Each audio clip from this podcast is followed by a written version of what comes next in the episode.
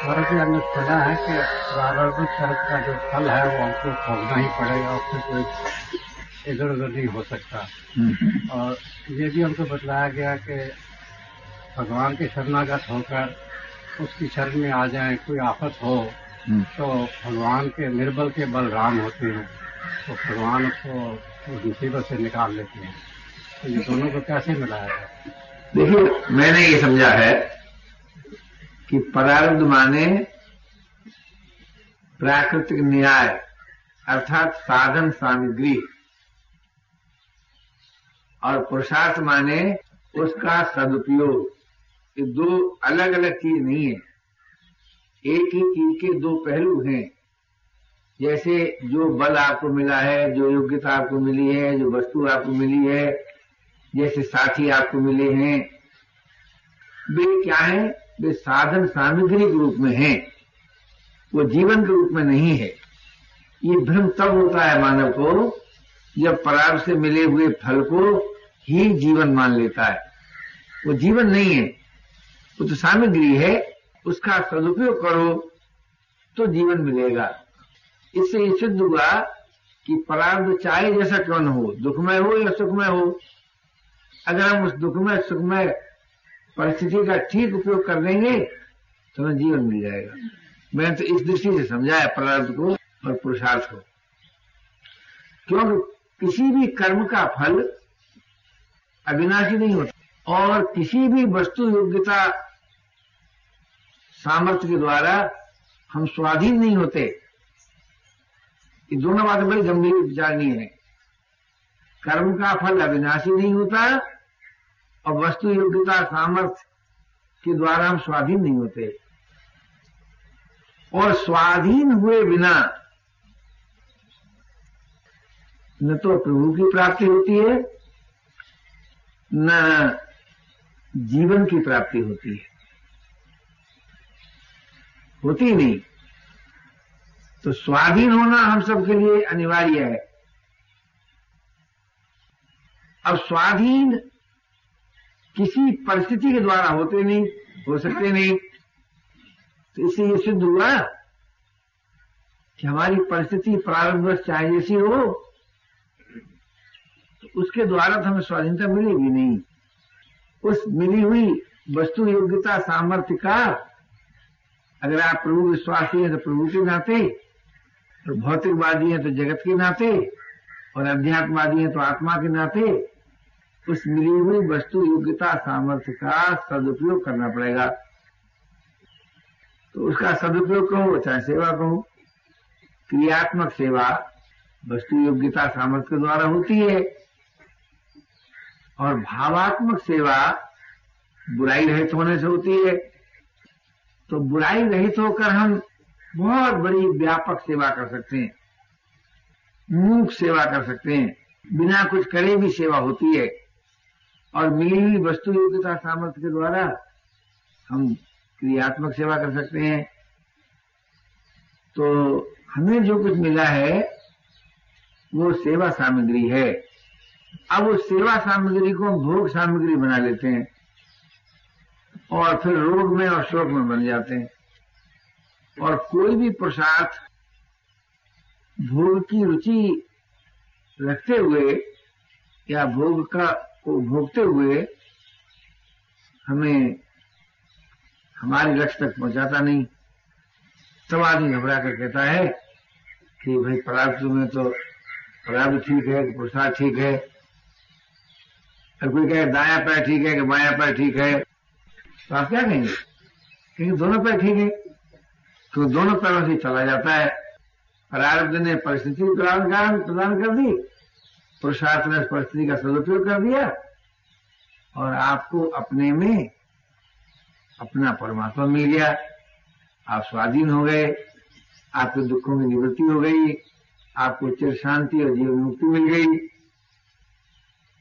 तो इस दृष्टि से आप सोचेंगे तो प्रार्थ पुरुषार्थ में कोई झगड़ा नहीं है। और अगर आप सुख दुख के भोग को ही जीवन मानेंगे जो कि वास्तव में है नहीं तो फिर झगड़ा ही है। कोई मिटा ही नहीं सका, मिट सकता ही नहीं, मिटेगा ही नहीं। सुख के भोगी का दुख कभी मिटेगा ही नहीं। आज तक मिटा नहीं, मिट सकता नहीं। इसलिए परिस्थिति को जीवन मानकर तो हमारा आपका विकास नहीं हो सकता, और परिस्थिति को साधन सामग्री मानकर हम सबका विकास हो सकता है। इस दृष्टि से आप पदार्थ के सदुपयोग में पुरुषार्थ का काम उपयोग करें। और फिर सबसे बड़े पुरुषार्थ की खोज करें तो अंतिम पुरुषार्थ क्या है जीवन में? तो मेरे जानते तो बुराई रहित होना बहुत बड़ा पुरुषार्थ है, निर्मम होना बहुत बड़ा पुरुषार्थ है अच्छा होना बहुत बड़ा पुरुषार्थ है, प्रेमी होना बहुत बड़ा पुरुषार्थ है, ये मुझे पुरुषार्थ मालूम होता है। अगर आप प्रेमी होना पसंद करें अच्छा होना पसंद करें, बुराई रहित होना पसंद करें तो आपको बहुत बड़ा लाभ हो जाए। बुराई रहित होने से आप संसार के काम आ जाए। इतना बड़ा लाभ होगा। जिसके जीवन में कोई बुराई नहीं रहती, उसको संसार बहुत पसंद करता है, उसके पीछे पीछे चलता है, उसको अपना पथ प्रदर्शक मान लेता है, उसकी बड़ी पूजा भी करता है। इतना उदार है संसार। लेकिन हम बुराई रहित होते नहीं। और फिर कहते हैं कि साहब, न तो परमात्मा की कृपा हमारे काम आती है, न सत्पुरुषों की सद्भावना हमारे काम आती है, न जगत की उदारता ही हमारे काम आती है। इसलिए आप अपने लिए, अपने को बुराई रहित करें। बहुत बड़ी बात है। और सबके लिए सुलभ है। बुराई न करने की बात सबके लिए सुलभ है, क्योंकि उसके लिए किसी और की सहायता नहीं देनी पड़ेगी। आप बुराई रहित हो जाएँगे, अपने आप आप, आपका चित्त शुद्ध और शांत हो जाएगा। आप में चित्त के शुद्ध और शांत होने से जिज्ञासा पूर्ति के लिए विचार का उदय होगा और भगवत प्राप्ति के लिए स्मृति जागृत होगी और सेवा के लिए आवश्यक सामर्थ्य मिलेगी। ऐसा विधान है। इसलिए प्रारब्ध को बुरा मत समझो, भला मत समझो। प्रारब्ध से कोई भाग्यशील और अभागा नहीं होता। लेकिन जो बुराई रहित हो जाता है, वही भाग्यशील होता है। मेरे जानते बुराई रहित होना बहुत बड़ा पुरुषार्थ है और फिर अच्छा होना बहुत बड़ा पुरुषार्थ है। भगवान को अपना मानना बहुत बड़ा पुरुषार्थ है। ये बहुत बड़ा पुरुषार्थ है बता रहा हूँ आपको। क्योंकि पुरुषार्थ होता है स्वयं के द्वारा। अपने द्वारा आप पुरुषार्थ कर सकते हैं। और शरीर के द्वारा, वस्तु के द्वारा, एकता के द्वारा तो बुराई रहित होने पर अपने आप भलाई होने लगती है। उसको सीखना नहीं पड़ता। उसके लिए कोई विशेष प्रयास नहीं करना पड़ता। यहाँ बुराई हुए तो भलाई होने लगी। अपने आप होने लगती है कुछ होने वाली भलाई का अभिमान फल छोड़ना होगा। तब आप स्वाधीन होकर अपने को अपने में संतुष्ट पाएँगे। अपने को और किसमें अपने में। अपने में इसके दो अर्थ होते हैं। एक तो जो वास्तव में अपना ही है। उसमें और एक अपने में संतुष्ट पाएँगे, जो अपने हैं, उसी में अपने को संतुष्ट पाएँगे। तो जैसे आपकी निष्ठा वैसा आप लगा लीजिए, वैसे मान लीजिए। लेकिन आपको अपने में संतुष्ट होना ही पड़ेगा, स्वाधीन होना ही पड़ेगा। और तभी आप सही अर्थ में प्रेमी हो सकेंगे। जब तक आप स्वाधीन नहीं हो सकते, प्रेमी नहीं हो सकते, और भाई उदार भी नहीं हो सकते। तो उदार बिना हुए, संसार के काम के नहीं, और प्रेमी बिना हुए, प्रभु के काम के नहीं। ये कोई काल्पनिक बात नहीं है, वास्तविकता है। तो प्रभु के काम के होना है तो प्रेमी होना ही पड़ेगा। और संसार के काम का होना है तो उदार होना ही पड़ेगा। लेकिन ये उदारता और प्रेम, जो मेरी भाषा में साधना का, साधना है, साधना को मैं अविनाशी तत्व मानता हूँ। तो एक अविनाशी तत्व है। वो साधना, उदारता, प्रेम के रूप में, स्वाधीनता के रूप में, ये सब साधना का रूप है। क्योंकि जो अपने को अनुदार कभी पाता है, वही उदार होता है। जो अपने को किसी आसक्ति में बना हुआ पाता है, वही कभी प्रेमी होता है। और जो पराधीन पाता है, वही स्वाधीन होता है।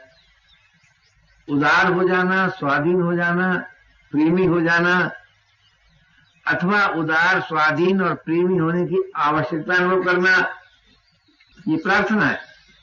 मैं उदार हो जाऊँ, मैं स्वाधीन हो जाऊँ, मैं प्रेमी हो जाऊँ, ऐसी ज़रूरत महसूस करना बहुत बड़ी बहुत बड़ा पुरुषार्थ है। लेकिन ये कब संभव होगा? जब आप इस बात को मान लें कि मैं उदार हो सकता हूँ, मैं स्वाधीन हो सकता हूँ, मैं प्रेमी हो सकता हूँ, ये आपको पहले मान लेना पड़ेगा। क्यों?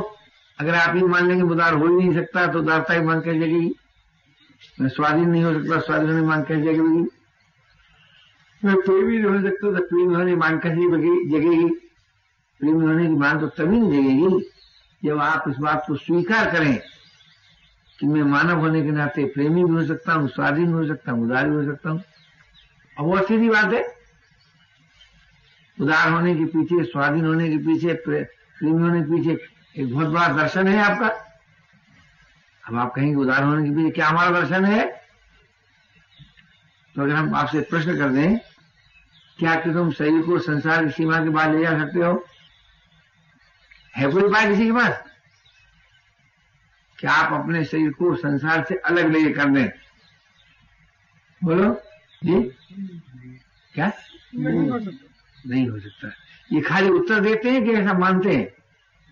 अगर ऐसा मानते हैं तो शरीर की भांत संसार को, के साथ, संसार को अपना क्यों नहीं मानते? और संसार की भांत शरीर से अलग क्यों नहीं मानते?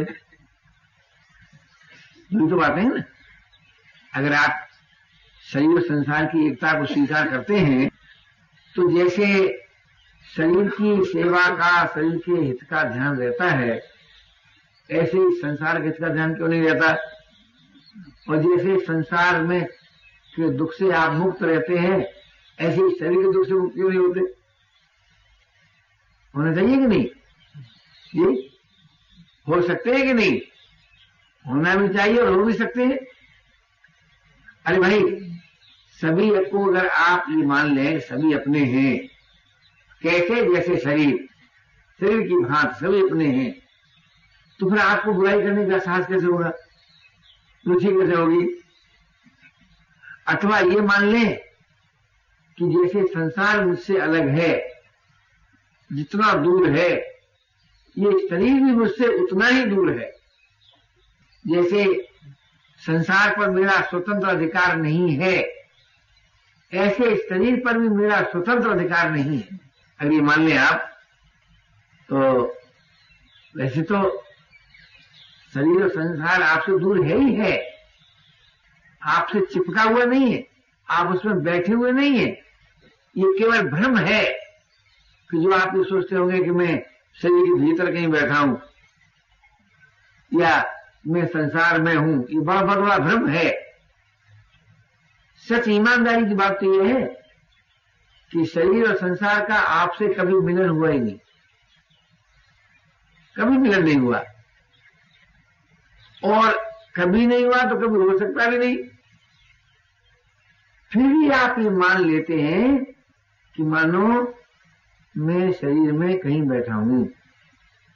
मानो शरीर ही मैं हूँ, अथवा शरीर मेरा है। फिर भी ऐसा मान लेते ये भूल है, इस भूल बताइए। आप अपने ज्ञान के प्रकाश में स्वयं देखिए, क्या सचमुच आपका शरीर से कभी मिलन हुआ है? अथवा जब तक किसी आप कार्य को नहीं करना चाहते हैं, तब शरीर तब तक शरीर का आपने कोई उपयोग कर पाया है? क्या है? किसी कार्य में ही शरीर का उपयोग होता है। और कार्य तुम्हारा है नहीं। कार्य है जगत का। ये बहुत सूक्ष्म बात है। इसलिए बहुत विवाद चल सकता है, तर्क चल सकता है, बहुत गंभीर विचार चल सकता है कि हमारा और शरीर का कभी मिलन नहीं हुआ। यानी जैसे शरीर बालू के समीप बैठा है, बालू के ऊपर, जैसे ऐसे बालू के समीप का अनुभव कर रहा है, ऐसे हम कभी शरीर की समीपता का अनुभव कर नहीं सके। बहुत दूर बहुत दूर अलग। आपको मालूम नहीं तो पागल बात कर रहा है। वरना शरीर से हम कैसा दूर हो सकते हैं? ऐसा लगता होगा आपको? लेकिन वास्तव में ये तो पागलपन नहीं है। पर हम शरीर में बैठे ये महापागलपन है। शरीर नहीं रहेगा तो मेरी क्षति हो जाएगी बड़ा भारी पागलपन है। कैसे आएगी? समझ में कहाँ से आती समझ तो शरीर ऐसा है कभी नहीं आती। ये तो आप समझने की बात कहते हैं, यही गलती करते हैं। भाई ज्ञान पूर्वक देखो तो मालूम होगा कि आपका शरीर का मिलन ही नहीं है। है ही नहीं, हुआ ही नहीं, होगा ही नहीं। और जैसे हमारा आपका शरीर का मिलन हुआ नहीं, ऐसे ही सच पूछिए तो मैं है से कभी अलग हुआ नहीं, है नहीं, हो सकता नहीं। दोनों ही बातें विचित्र है। हम परमात्मा से कभी अलग हुए नहीं, हो सकते नहीं, और शरीर से हमारा मिलन हुआ नहीं, हो सकता नहीं। लेकिन दोनों ही बातें हम उल्टे रूप से स्वीकार करते हैं। कहते परमात्मा है तो। पर न जाने कब मिलेगा। अरे भले आदमी, जब तुम कहते हो सदैव है, सर्वत्र है, सभी का है तो कब मिलेगा? अब मिलेगा? कि अब मिला है? कितनी आश्चर्य की बात है? इससे बड़ा और कोई पागलपन हो सकता है क्या? ये सोचना कि न जाने परमात्मा कब मिलेगा। जबकि परमात्मा से आप कभी अलग हो सकते नहीं, हुए नहीं, है नहीं। हाँ परमात्मा में रहते हुए, परमात्मा से अभेद रहते हुए भी हमने आपने जो ममता के आधार पर, कामना और तादाद के आधार पर शरीर के साथ जो संबंध स्वीकार कर लिया है, ये हमारी भूल है, ये हमारा प्रमाद है। अगर हम शरीर की ममता, कामना और तादाद तोड़ दें अचा होकर, निर्मम होकर, और एक और तरीका, बहुत सूक्ष्म, बहुत गंभीर बहुत गंभीर बहुत गंभीर, और एक बार कह दू, बहुत गंभीर, अप्रयत्न होकर अप्रयत्न होकर। पहले निर्मम होकर, फिर अचा होकर, फिर अप्रयत्न होकर। इन तीनों में एक भी उपाय छोड़ा नहीं जाएगा। लोग आज ममता रखते हुए, चाह रखते हुए कहते हैं, महाराज मुख शासन नहीं होता, यानी अप्रयत्न नहीं होते। अरे भला भाई, ममता रखते हुए, चाह रखते हुए अप्रयत्न हो सकते हो। कदाप नहीं हो सकते। लेकिन निर्मम होकर अचाह होकर, अभी हो सकते हो। जब चाहो तब हो सकते हो। तो मैं ये निवेदन कर रहा था मानवों से कि शरीर के द्वारा आप परमात्मा को और अगर ये कह दूँ कि मिल नहीं सकते तो कोई आपत्ति की बात नहीं है अतिथि की बात नहीं है। आप तो मिल सकते हैं, लेकिन शरीर के द्वारा नहीं मिल सकते। अपने द्वारा मिल सकते हैं। हाँ शरीर के द्वारा परमात्मा की सृष्टि का कार्य कर सकते हैं। लेकिन आप अपना कार्य करते हैं, जो कि आपका कोई कार्य है नहीं। और जो कार्य है आपका निरी आपका जो पर्सनल कार्य है, वो है सत्संग। उसे आप करते नहीं। आप शरीर के द्वारा करने वाले कार्यों को अपना मान लेते हैं। ये बहुत बड़ी भूल है। ये बहुत बड़ी असावधानी है। अरे भाई, शरीर के द्वारा जो आप भगवान का नाम लेते हैं, एक बार लगा दिया था, वो ध्यान करते हैं, कहते हैं, ध्यान करता हूँ। और मुझे, वो भगवान का दर्शन होता है, पर अब इसके आगे मैं क्या करूँ? आप सोचिए, ध्यान भी हो गया, भगवान दर्शन अब आगे क्या करूँ? तो भाई, कोई आपको अपना संबंधी मिल जाए तो आप उससे पूछ लेंगे, क्या करूँ? आप तुरंत कहेंगे कि भाई हमारा संबंधी आया है एकदम आपका हृदय कि प्रेम से भरेगा। क्या ये आपका अनुभव सत्य नहीं है? जब आपको कोई अपना मिलता है तो वो प्यारा नहीं लगता है क्या? अच्छा फिर उसकी सेवा में आप वस्तु, योग्यता सामर्थ्य का उपयोग नहीं करते हैं क्या? अवश्य करते हैं। तुम्हें ये निवेदन करना था कि मिली हुई वस्तु, योग्यता सामर्थ्य के द्वारा अगर आप परमात्मा का काम करना चाहते हैं, परमात्मा का काम माने संसार का काम तो आप बहुत आराम से कर सकते हैं। और फिर कार्य के अंत में परमात्मा भी नित्य वास रह सकता है आपका। परमात्मा का काम करने वाला परमात्मा ही में रह सकता है। रहता ही है। वैसे तो सारी सृष्टि परमात्मा में रहती है। वो महसूस करती नहीं कि परमात्मा में रहते हैं। क्यों? उन्होंने एक अपना काम बना लिया है, अपना काम उत्पन्न कर लिया है। काम माने करने में जो सुख है, वो मुझे चाहिए।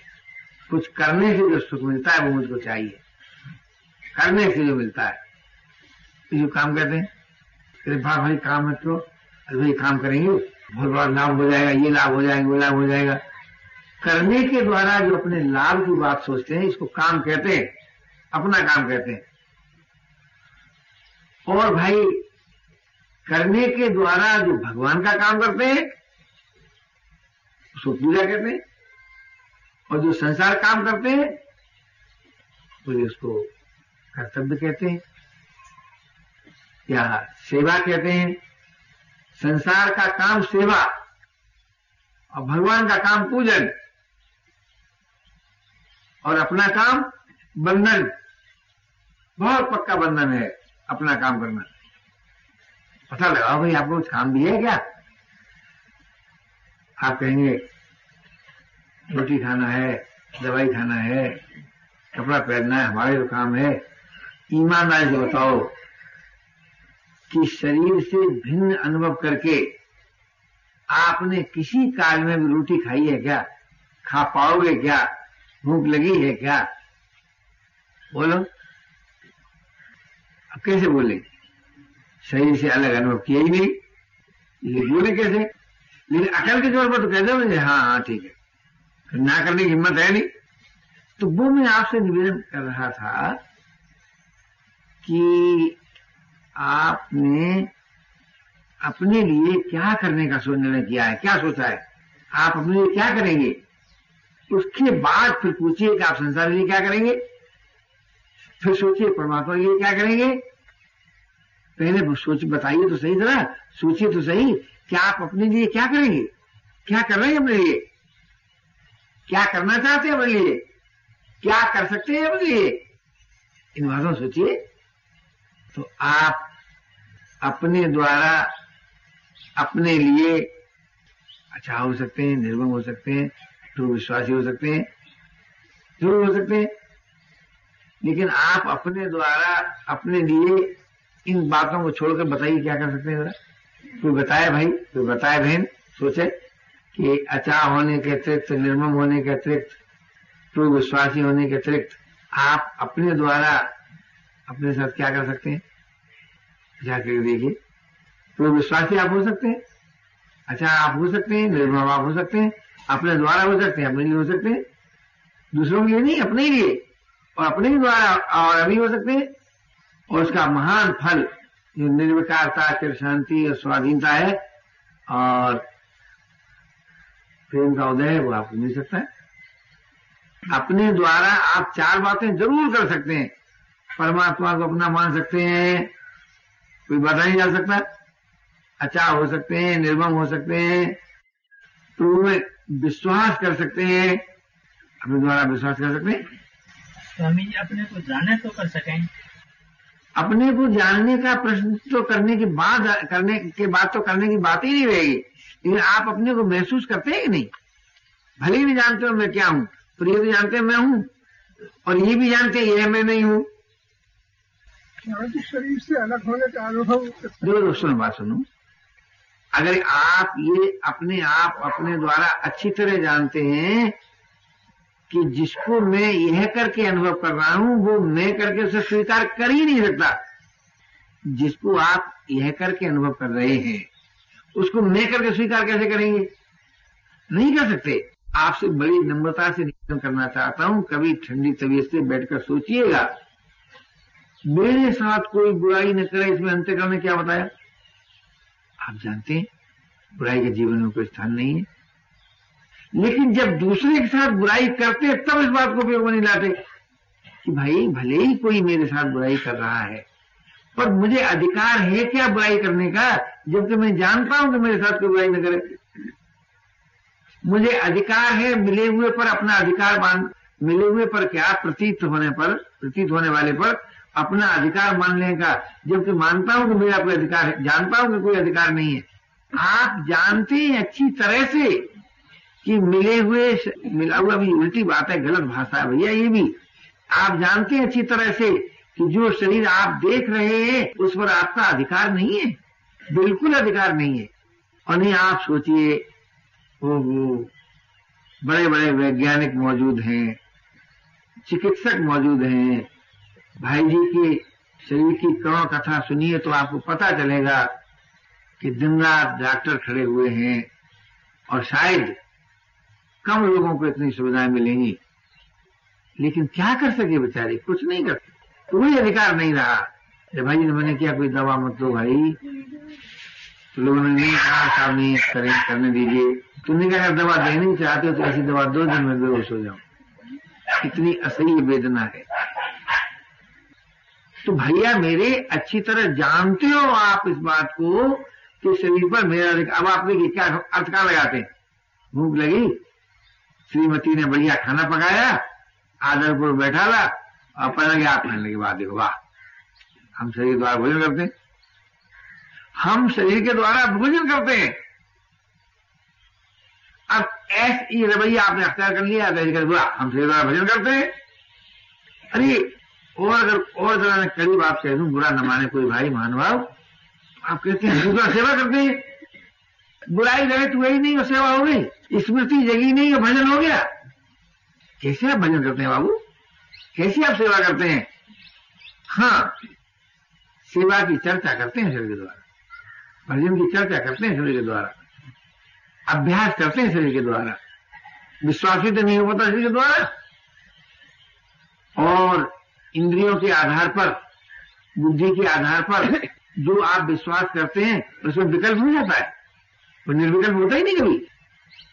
बहुत गंभीरता विचार करें। इसलिए भैया, आप प्रभु विश्वास आप अपने द्वारा कर सकते हैं, बुराई रहे तो आप अपने द्वारा हो सकते हैं, शरीर पर, संसार पर आपका कोई अधिकार नहीं है, इस सत्य को आप अपने द्वारा स्वीकार कर सकते हैं। एक का नाम त्याग है, एक का नाम सेवा है एक का फल प्रेम है। सेवा, त्याग, प्रेम, यही मानवता है। इसी में जीवन है, इसी में पूर्णता है। अरे भैया त्याग का अर्थ यही है कि आप इस बात को ठीक अनुभव करें ज्ञान पूर्वक कि संसार पर मेरा कोई अधिकार नहीं है इसमें मेरा कुछ नहीं है। महाराज क्षमा कीजिए फिर वही सेवा त्याग प्रेम के लिए फिर करण की आवश्यकता नहीं है। बिल्कुल नहीं है। सेवा क्रिया नहीं है आपने पैर दबा दिया सेवा नहीं है। ही तो आप तो मानते हैं तो हम क्या करें? हम मैं थोड़ी करते हैं। देखिए मैं आपसे निवेदन कर दूँ मैं कोई विवाद नहीं करता हूँ। मैं ये नहीं कहता हूँ कि आप जो मानते तो मत मानिएगा। आप ज़रूर मानिए सही द्वारा हम सेवा करते हैं, भजन करते हैं, प्रेम करते हैं, हमारा कोई नुकसान तो है नहीं।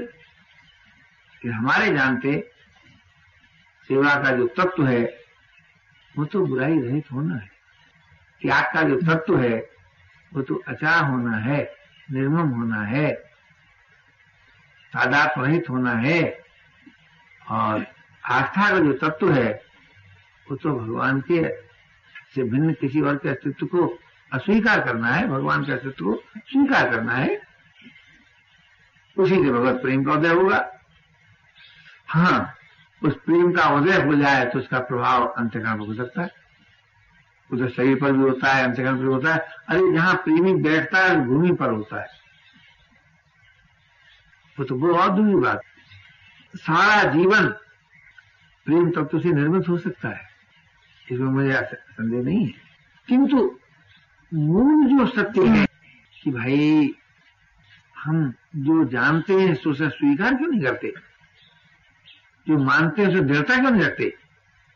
आप जानते हैं कि मेरे साथ कोई बुराई न करे, मुझे कोई बुरा न समझे।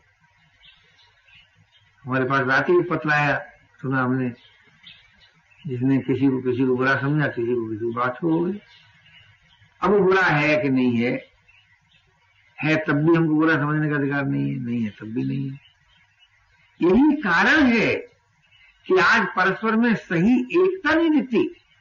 परस्पर में जो एकता है वास्तव में, उसका बोध नहीं होता जीवन में। एक ही परिवार में, अरे दोनों ने जिठानी, दोनों ही ईश्वर के मानने वाली, दोनों ही भिन्नता। वो चचा भतीजे दोनों साधु के मानने वाले, दोनों में भिन्नता। ऐसी अनेक घटना हम आपको दिखा सकते हैं, बता सकते हैं। देख, अब देखिए पहले तो हमारे जिन्ना साहब कहते थे, अब जरा स्थूल कर दूँगा आपको समझने के लिए। सूक्ष्म तो मैंने खत्म कर दिया। कि साहब, हमारा और हिंदुओं का तमद्दुन नहीं मिलता, इसलिए हम एक जगह नहीं रह सकते।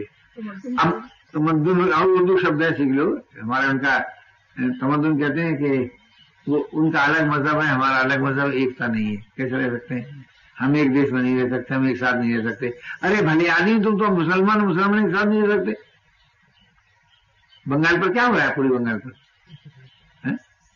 मुसलमान मुसलमान के ऊपर निर्दोष बम डाल रहा है, जला रहा है, निहत्तों को मार रहा है। लाखों की संख्या में हमने सुना है कि हत्या हो चुकी है। क्यों भाई? मुसलमान मुसलमान क्यों मार रहा है? किसी झूठी बात है ना, क्यों वो झूठी बात है? कि सही अर्थ में जब तक आप ये स्वीकार नहीं करेंगे, मैं जानता हूँ कि मेरे साथ कोई बुराई न करे। इसमें मैं स्वाधीन नहीं हूँ कि कोई मेरे साथ बुराई न करे, पर इसमें मैं पराधीन भी नहीं हूँ मैं किसी बुराई न करूँ। तो बुराई रहित होना सेवा का मूल तत्व है, मूल तत्व। तो जो संसार में अपना अधिकार मानता है, उसको ज़रूर भय होगा, अवश्य होगा, किसी भय नहीं मिल सकता। अगर अपना संसार से अधिकार हटाए ले तो अगर भय हमेशा उसी को होता है जिसके पास कुछ है। क्या रहा है बोलो? या उसको नहीं होता जिसके पास सब कुछ है तो सब कुछ तो सब कुछ तो परमात्मा का नाम है। उसी में सब कुछ है। तो जिस, जिस जिसके पास परमात्मा है उसको भय नहीं होता। अथवा जिसके पास संसार में कुछ है वह भय नहीं होता भय भी होता है तो भय लिखने का ये उपाय है ज्ञान पूर्वक अनुभव पूरा मेरा कुछ नहीं है। और दृढ़ता पूर्वक निर्णय करो मुझे कुछ नहीं चाहिए। और आस्था श्रद्धा विश्वास पूर्वक स्वीकार करो प्रभु अपने सब कुछ का है भय मिल गए। हाँ भाई और किसी को कोई बात पूछती हो स्वामी जी मेरे को सुखना नहीं होना दो तीन साल हो गए। है? सुखना नहीं होना क्या वजह? क्या नहीं था सुखना नहीं होना दो तीन साल से मुझे सपना नहीं आता है। ये सब क्या देख रहे हो?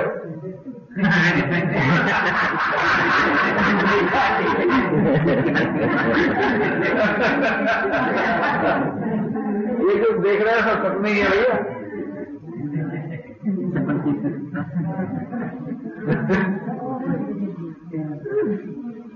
तो जागृति तो उसी चीज़ का ही नाम है। तो जी होगा देखो उसमें अपना ना हुआ मतलब ये समझ रहा होगा कोई भी चीज़ है और उसके पास में लेकिन उसमें अपना ना हुआ है। समझ रहा होगा मतलब कहने का? नहीं नहीं। हाँ। देखिए अर्थ मत बदलो।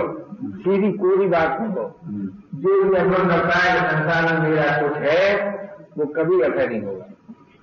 उसको तो भय लगा रहेगा। अथवा जिसने ये स्वीकार कर लिया कि प्रभु मुझमें है मेरा है अभी है उसे खा भय होगा। हाँ, तो। न उसको होगा और जिसके पास कुछ नहीं उसको भय नहीं होगा। तो जिसके पास कुछ नहीं उसे कुछ नहीं चाहिए। उसे कुछ नहीं चाहिए उसे कहा भय होगा। ऐसा। हाँ भाई और किसी को कोई बात होती हो? महाराज जी परमार्थ के विषय को समझते हुए जानते हुए भी वो न तो वो आनंद आता है और न वो मस्ती आती है जो कि होना चाहिए। हाँ। ये अभाव को है हाँ। है दिमाग के अंदर है हृदय के अंदर वो मस्ती और आनंद नहीं आता। हाँ है। ये बड़ी स्कूल की जहाँ पर आप बैठे हैं। पुरानी परंपरा का ये प्रश्न है। स्कूल में हमारा बैठे हैं ना हमारे बुज़ुर्ग लोग हमारे पूज्य महाराज ये बात बहुत कहते थे आप कहते हो। हम तो हमारी स्थिति कह रहे हैं। हाँ इसलिए तुम्हारी का सही है, लेकिन ये स्थिति जो है ना तो आपने एक तरफ़ ये मान लिया कि मैं समझता हूँ, जानता हूँ। तीन थोड़ा खाएगा जो समझ में आया ही नहीं, उसे आप समझते कहते हैं? और जो समझ में आता है, उसे आप समझते ही नहीं। आप विचार कर देखो। समझ में आता है, संसार, उसको आपने जानने की कोशिश नहीं की। जानने में आता है संसार, उसको आपने जानने की कोशिश नहीं की, उसके अपने बीच के संबंध पर विचार नहीं किया। अब मान बैठेंगे कि मैं जान रहा हूँ कि मैं ब्रह्म हूँ, कि मैं आत्मा हूँ, कि मैं ये हूँ, कि मैं वो हूँ। मैंने कौन सा पढ़ लिया, लिख लिया, मैं समझ लिया सारी प्रक्रिया लिया मैंने। तो वो तो सरकार समझने की चीज़ भी नहीं थी समझना है भी नहीं। हाँ। और नहीं तो महाराज, कितनी बड़ी भूख लगी हो और देखने में कितने सुंदर रसगुल्ले हों, बढ़िया मारवाड़ी होती है पटना के और आपको ये मालूम हो जाए कि इसमें विष लग गया है तो आप कभी नहीं खाएँगे। क्योंकि आप जानते हैं विष खाया हमारा। तो जानने का, बल्कि देखिए, मैं आपको क्या बताऊँ, आधुनिक दार्शनिकों ने भी और प्राचीन दार्शनिकों ने भी इस तथ्य को एक मत से स्वीकार किया है कि जब अविद्या नहीं रहती विज्ञान नहीं रहता, ये प्राचीन दार्शनिकों भाषा है, और आज आधुनिक दार्शनिकों की भाषा है, कि मनुष्य तभी तक बुराई करता है, जब तक सचमुच वो अपने द्वारा बुराई को बुराई करके नहीं आता ये तो है दार्शनिकों का मत। तो आपका प्रश्न बिल्कुल इसका उल्टा है। तो मैं जानता हूँ, मैं सोचता हूँ, पर जीवन में नहीं आती बात। तो ये तो एक स्कूल का तकिया कलाम है, जिस स्कूल में हम बैठे हैं। है? ये वास्तव में ये प्रश्न ही गलत है। न आप जानते ही न आप समझते ही बुरा मत मानिएगा। और जिसको आप जानना समझना कहते हैं, वो तो सीखना है, आपने सीखा है, सुना है, जाना है ना समझा है तो सीखे हुए में और जीवन में तो फ़र्क हो सकता है, पर जाने हुए में और जीवन में फ़र्क नहीं होता। ऐसा। फिर भी आप इसको मानते हैं मैं क्या करूँ? मैंने तो इस प्रश्न का उत्तर इस पाठशाला में सैकड़ों साधकों को दिया वर्षों से। स्वामी महाराज क्या बताएँ, बात समझ में आती है पर जीवन में नहीं है। तो हमने उनको बुरा बात कह दिया। तो अपनी जान बचाना है, बढ़िया दूध पीना है, मलाई खाना है करीब नहीं कुछ लेकिन आप पूछते हैं, तब मैं तेरा मरने के करीब हूँ।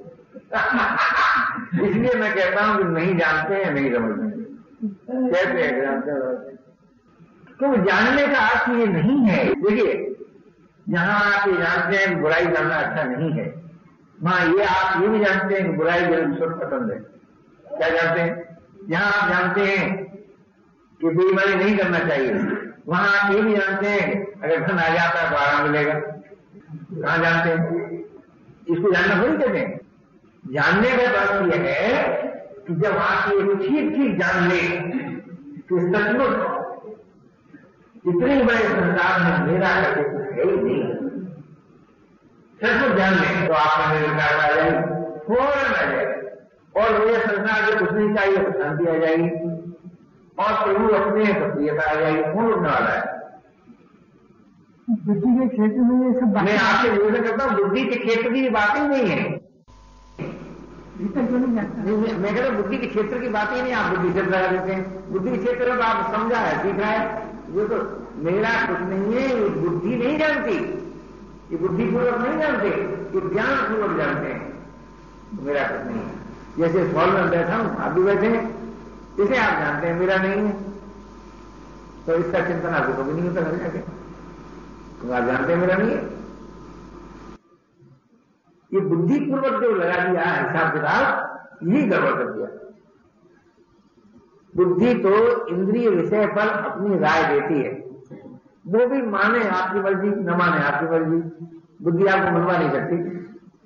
बुद्धि बता देगी कि ये शरीर जैसा तुम्हारा अभी है लाला आगे नहीं रहेगा।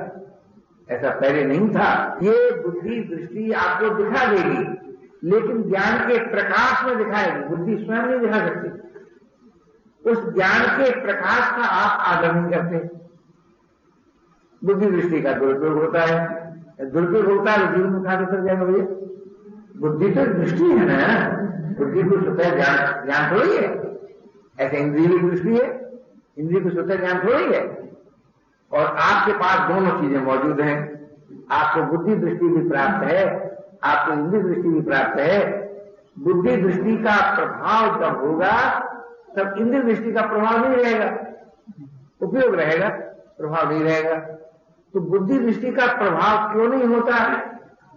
इससे नहीं होता कि आप इंद्र दृष्टि के प्रभाव को पसंद करते हैं। अब वो लाछन डाल मन के ऊपर। आजकल जी आजकल की शिक्षा इस प्रकार की मन बेचारे का तो अपराध है नहीं। ज़िंदगी भर लड़की सुनती रहती है, ये मेरे भैया है, ये मेरा बाप है, ये मेरा भैया है। ज़िंदगी भर। ठीक जानती है, ये मेरी सहोदरा है। भैया जानता है मेरी सहोदरा बहन है। बहन जानती है मेरा सहोदरा भाई है। लेकिन जब पति को पसंद करती है तो छोड़ देती है, मेरा घर नहीं क्यों भाई? ज़िंदगी भर तो बात तो ठीक थी, मेरा बताई। क्यों? पर नहीं भाई, अब मेरा संबंध पति से हो गया है। अब पति के घर में मेरा घर है। ऐसे ही जिनका संबंध परमात्मा से हो जाता है, वो ये बात जानते हुए भी कि भाई इसी संसार में उत्पन्न हुए, इसी में स्थित हैं, इसी से रहे हैं। जब वो परमात्मा से संबंध स्वीकार कर लेते हैं, तब वो कहते हैं तो मेरा नहीं है परमात्मा का संबंध संसार के संबंध को नाश कर देता है। यह विधान परमात्मा संसार को नाश नहीं करता। परमात्मा का संबंध और परमात्मा का संबंध आप स्वीकार करते हो। परमात्मा नहीं कराता आपको। तो आप परमात्मा का संबंध स्वीकार करते ही नहीं, आप संसार का संबंध स्वीकार करते हो और परमात्मा को की चर्चा करते हो। तो चर्चा में आने वाला परमात्मा बिना संबंध के कैसे प्यार लगेगा? ये कहने लग जाती है। तो जब आप चाहो तब आपकी दिन मस्ती आ सकती है, आप निर्बंध हो सकते हैं। आपको जन्मजात अधिकार है। शांति का, जीवन मुक्ति का, परम प्रेम का, या आपका अधिकार को छीन नहीं सकता। पर आप ही अपने अधिकार को छोड़ दो तो क्या करें और जिस पर अधिकार नहीं उस अधिकार मान लो। आज तक कोई भी ये नहीं सिद्ध कर सकता कि संसार पर मेरा स्वतंत्र अधिकार है। है ही नहीं। हो सकता ही नहीं, होगा ही नहीं। तो हमसे अधिकार छोड़ा जाता नहीं। और जो वास्तव में हमारा अधिकार है, उसको हम पसंद करते ही नहीं। हमारा अधिकार है कि हम परमात्मा के अस्तित्व को स्वीकार करने स्वाधीन है? महत्व को स्वीकार करने संबंध को स्वीकार करने इसमें न शरीर की सहायता की ज़रूरत, न इंद्रियों की सहायता की ज़रूरत, न मन बुद्धि की सहायता की अरे भाई, आप विचार करके देखो, बुद्धि तो भौतिक तत्व है, प्राकृतिक है तो प्राकृतिक तत्व के द्वारा अगर परमात्मा मिल जाता तो हाथ पैर से भी परमात्मा पकड़ लिया जाता। और जो हाथ पैर से पकड़ लिया जाता तो यंत्र से भी परमात्मा पकड़ लिया जाता। तो यंत्र भी प्राकृतिक तत्व है। तो मन बुद्धि से कोई परमात्मा पकड़ा जाता है। परमात्मा पकड़ा जाता है अपने द्वारा। जहाँ बुद्धि की पहुँच ही नहीं है मैं तक बुद्धि नहीं पहुँचती यह तक बुद्धि रहती है। मैं का और परमात्मा का संबंध है। मैं का और है का संबंध है। यह का परमात्मा का संबंध इस रूप में नहीं है कि आप यह के द्वारा परमात्मा को प्राप्त कर रहे हैं। इस रूप में नहीं है। हाँ यह के द्वारा आप संसार सेवा कर सकते हैं। देखो धर्मप्रिय महान भावों ने जंगल में मंगल कर दिया। जैसे लोग कलकत्ते मामले में रहते हैं यहाँ रहते हैं। ये तो आप हम कर सकते हैं। पर आप संसार की सहायता के द्वारा परमात्मा को अपना मान सकते हैं बिल्कुल गलत बात है।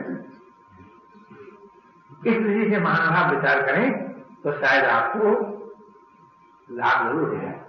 हार हिम्मत मत हारिए, निराश मत हो जाइए। अपने करने वाली बात कहीं से कीजिए इसमें अंतर अगर हमने गलती सोचा है तो नहीं सोचना सही है। नहीं आप फिर मेरी बात को तो सुना ही नहीं सोचने कौन कहे मैं कहता हूँ कि सोचने से समझने से परमात्मा का कोई संबंध ही नहीं है। तुमसे परमात्मा का संबंध है। तुम तुम जिस बुद्धि के द्वारा संसार में कामयाब हुए सफल हुए जिस बल पुरुषार्थ के द्वारा संसार उसी उसी बुद्धि के द्वारा परमात्मा करना चाहते हो। कैसे हो सकता है अरे बाबा, बुद्धि का सहारा छोड़ो। शरीर का सहारा छोड़ो, धन का सहारा छोड़ो, परमात्मा से मिलने के लिए। ये नहीं कहता मुझे धन दे दो धन की निंदा नहीं करता हूँ। मैं तन की निंदा नहीं करता हूँ, मैं बुद्धि की निंदा नहीं करता हूँ। पर जिस तन से, जिस धन से, जिस बुद्धि से आप संसार में भले आदमी कहलाए, उसी तन बुद्धि से आप परमात्मा के प्रेमी हो जाए संभव नहीं किसी काल में संभव नहीं है किसी प्रकार से संभव है। न तो किसी काल में संभव है न किसी प्रकार से कोई कोई बात इसलिए कहता हूँ कि आप लोग तो पुराने सत्संगी हैं सब जानते ही पूछते हैं। आपके यहाँ में यहाँ मिलाते ही मैं अपना भी नुकसान पहुँचा और आपको भी नुकसान से मुझे क्या फ़ायदा हूँ इसके लिए ठीक ठीक प्रक्रिया क्या? है एक प्रक्रिया है कि आप अपने द्वारा परमात्मा को पाने का प्रयास करें। कि पहले इस बात पर विश्वास करें कि मुझे परमात्मा से मिलने के लिए न शरीर की ज़रूरत है, न इंद्रियों की, न मन की, न बुद्धि और जो परमात्मा शरीर के द्वारा मिलेगा, मन के द्वारा मिलेगा, बुद्धि के द्वारा मिलेगा, वो यंत्र के द्वारा भी मिलेगा। तो शरीर के द्वारा जो आप काम करते हैं, वो यंत्र के द्वारा भी होता है सरकार। इसलिए वो अमेरिका वालों को मिलेगा, रूस वालों को मिलेगा, आपको काहे मिलेगा। और जो परमात्मा आपको अपने द्वारा मिलेगा, वही मनुष्य मात्र को मिलेगा। तो मुझे भी मिलेगा, आपको मिलेगा, जितने भाई बहन बेटे सबको मिलेगा। क्योंकि तो परमात्मा कहते ही, उसको जो सबको मिले। उसका नाम परमात्मा नहीं है, किसी को मिले, किसी को न मिले। वो कुछ और होगा, वो तो परमात्मा नहीं होगा। तो आप अपने द्वारा परमात्मा को पसंद कीजिए, अपने द्वारा परमात्मा के को स्वीकार कीजिए। आपको परमात्मा ज़रूर मिल जाएगा भैया ज़रूर मिल जाएगा